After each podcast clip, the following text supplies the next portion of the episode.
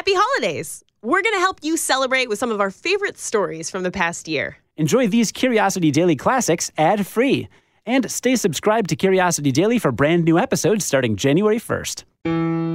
Hi, we're here from Curiosity.com to help you get smarter in just a few minutes. I'm Cody Gough. And I'm Ashley Hamer. Today, you learn about a new material that blocks sound while letting in light and air, how chimpanzees performed when scientists taught them how to play rock, paper, scissors, and a trick for being more creative when you're doing multiple tasks. Let's satisfy some curiosity. Scientists have created a material that blocks sound while letting in light and air. It's a new breakthrough from researchers at Boston University, and it could make it a little easier to keep things quiet, all without blocking oxygen and sunlight. Podcast studios of the future are going to be a lot more sunny. Man, I can't wait. So, you might be able to soundproof your room with the right materials, but heavy materials won't cut it if you're trying to soundproof, say, a big glass lined building lobby without blocking all the sunlight. That's why BU researchers turned to metamaterials. Those are materials that use specially engineered quirks in their shape or composition to alter light or sound waves. For an example of how metamaterials might work, think about a magnifying glass. The curved shape of the glass focuses the light waves into a point by bending them or slowing them at different rates. Those that hit the edges bend the most or slow the least, and those that hit the center bend the least or slow the most. Well, you can do the same thing with a composition of an object. Instead of creating a lens with a particular shape, you can create an object that's made of different materials, each one chosen for how much they slow light waves. Engineers can use lots of different compositions and shapes to bend light to their will, and the same goes for sound. Acoustic metamaterials can use their composition or their shape to block, slow, or reflect sound waves, depending on their purpose. But to let light and air through, a material has to almost entirely rely on its shape. No thick, heavy substances here. So the researchers started by combining two materials that each blocked and bent sound waves at slightly different rates so that the sound blocking power of the two together would be greater than the sum of their parts. Then they worked out the exact shape they needed. 3D printed a small ring about the size of a roll of masking tape and placed it at one end of a PVC pipe.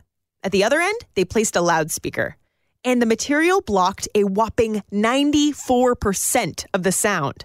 The researchers say their design is flexible, so you can build it at any size and shape to block almost any frequency, all while letting air and light through. Welcome to the future of soundproofing. Researchers taught chimpanzees to play rock, paper, scissors. And although they weren't that great at it, chimps might be better than humans at certain other strategy games. I have a great anecdote about rock, paper, scissors at the end of this story, by the way. But here's how this went down with the chimps. In 2017, researchers at the Japan Monkey Center showed the chimps a monitor with a chimp hand in the paper position and a chimp hand in the rock position. So, to teach them the game, the researchers would reward the chimps with an apple slice when they pointed at the right winner. Then the apes learned what happened with rock versus scissors, and finally, scissors versus paper completing the whole circle of rock beats scissors beats paper beats rock gave the chimps the most trouble. But after about 300 sessions, most of the chimps had gotten it down pat. Once they had learned the game, the chimps turned out to be pretty good at it. Well, about as good as a four year old child, anyway. But the big difference between human toddlers learning the game and adult chimpanzees was speed. When a group of kids aged three to six were taught the same game, it only took them about five sessions to put it all together. And while the chimps were about on par with preschoolers, even slightly older children were able to play the game with a degree of strategy instead of blind luck. So if you ever find yourself on a planet of the apes, you might try challenging them to a game of rock, paper, scissors instead of, say, a fist fight. But there's one game that chimps actually do beat us at. There's a simple strategy game where players choose either a square on the right or a square on the left. If they both choose the same square, the first player wins and if they choose different squares, the second player does. Shockingly, researchers found that chimpanzees were much better at recognizing their human opponents' patterns. Even more incredible is the ape's ability to immediately memorize visual patterns. You know, Ashley, if we could just train them to recognize patterns in the stock market so we could make millions of dollars investing, we could start a thriving monkey business. Oh, good one. So my anecdote is when I applied to work at curiosity.com, I had to write a sample article and I wrote it about the World Rock Paper Scissors Society. I know. I read it.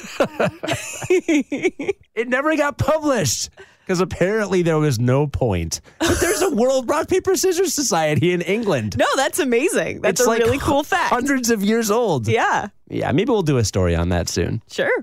or never. Research from Columbia Business School has a suggestion to help you be more creative.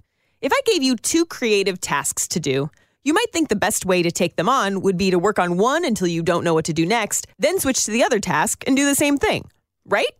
Well, according to this research, you'll be even more creative if you schedule when you switch tasks, even if you feel like you haven't hit a wall yet. This might sound like it doesn't make sense, but hear me out. When you're trying to complete a creative task, a lot of times you might push forward without realizing you've already gotten to a point where you're not going to come up with any more fresh ideas. So, what ends up happening is you get a handful of ideas that are pretty much the exact same, then you switch to another project and you repeat the same mistake. In terms of creative efficiency, research says that actually scheduling that switch is more efficient. For the Columbia Business School study, participants were asked to name novel uses for two objects a toothpick and a brick. One group was told to come up with new ideas for one object for four minutes, then switch to the other one for four minutes. A second group switched back and forth between the objects whenever they wanted to. And a third group switched back and forth regularly toothpick, brick, toothpick, brick, and so on. The third group ended up coming up with more answers that were novel and less repetitive than either of the other two groups. And the same result happened in further experiments, where participants used the same strategies while solving word problems and puzzles.